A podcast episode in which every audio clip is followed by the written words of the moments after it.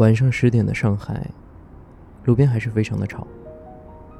当然，也有可能是因为我最近刚搬了家，因为当时看中了那一间房子里窗口的那个风景，感觉打开窗，风吹到脸上的时候，会让我特别的自由。那是一个全景天窗，窗旁摆了一个上一位租客留下来的小桌子。我把它擦干净之后，就把平日里办公和录音的设备全部都摆在了上面。然后床就在这张桌子旁边。当然，房间并没有我所形容的或者你听到的听到的那么小，只是在我的眼里，房间里那些沙发啊、厨房啊那些其他的地方所使用的频率都没有这两个地方来的多。所以呢，我一搬进来，也就是第一时间就把这个小角落给布置好了。那么回到第一句话，晚上十点的上海路边还是非常的吵，本就是贪图所谓的风带来的给我的那种自由的感觉，所以开窗吹风的时候，楼下街道上疾驰的车辆也刷刷刷的刺激着你的耳朵。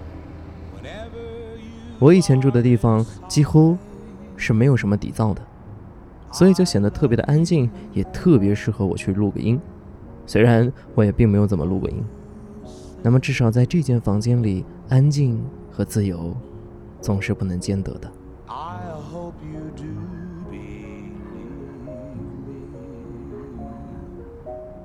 随着年龄的增长，我们可以选择的东西越来越多，要考虑的参数也越来越多。公司的试用期考核是半年，租房的合同是一年，身份证每过十年就要过期一次，车辆十五年内要两次审核验车，而伴侣的选择就要相守一辈子。如果可以让你任意去选择，你会选哪家公司？你要住哪间房？你拍身份证的时候要不要选择撩开刘海？买车的时候你要去哪家 4S 店？全世界七十多亿的人口，你要选择哪一个做你的对象？那如果你不能任意选择呢？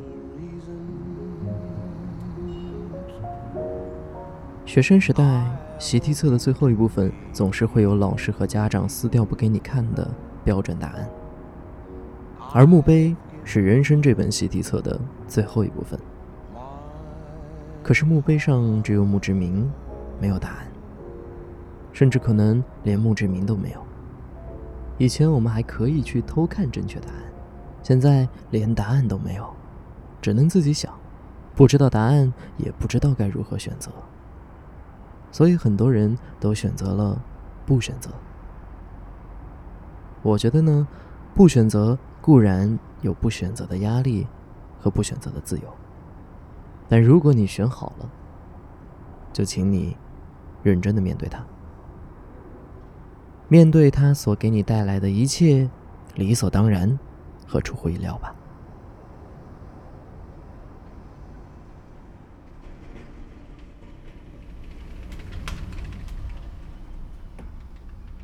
晚上十点的上海，路边还是非常的吵。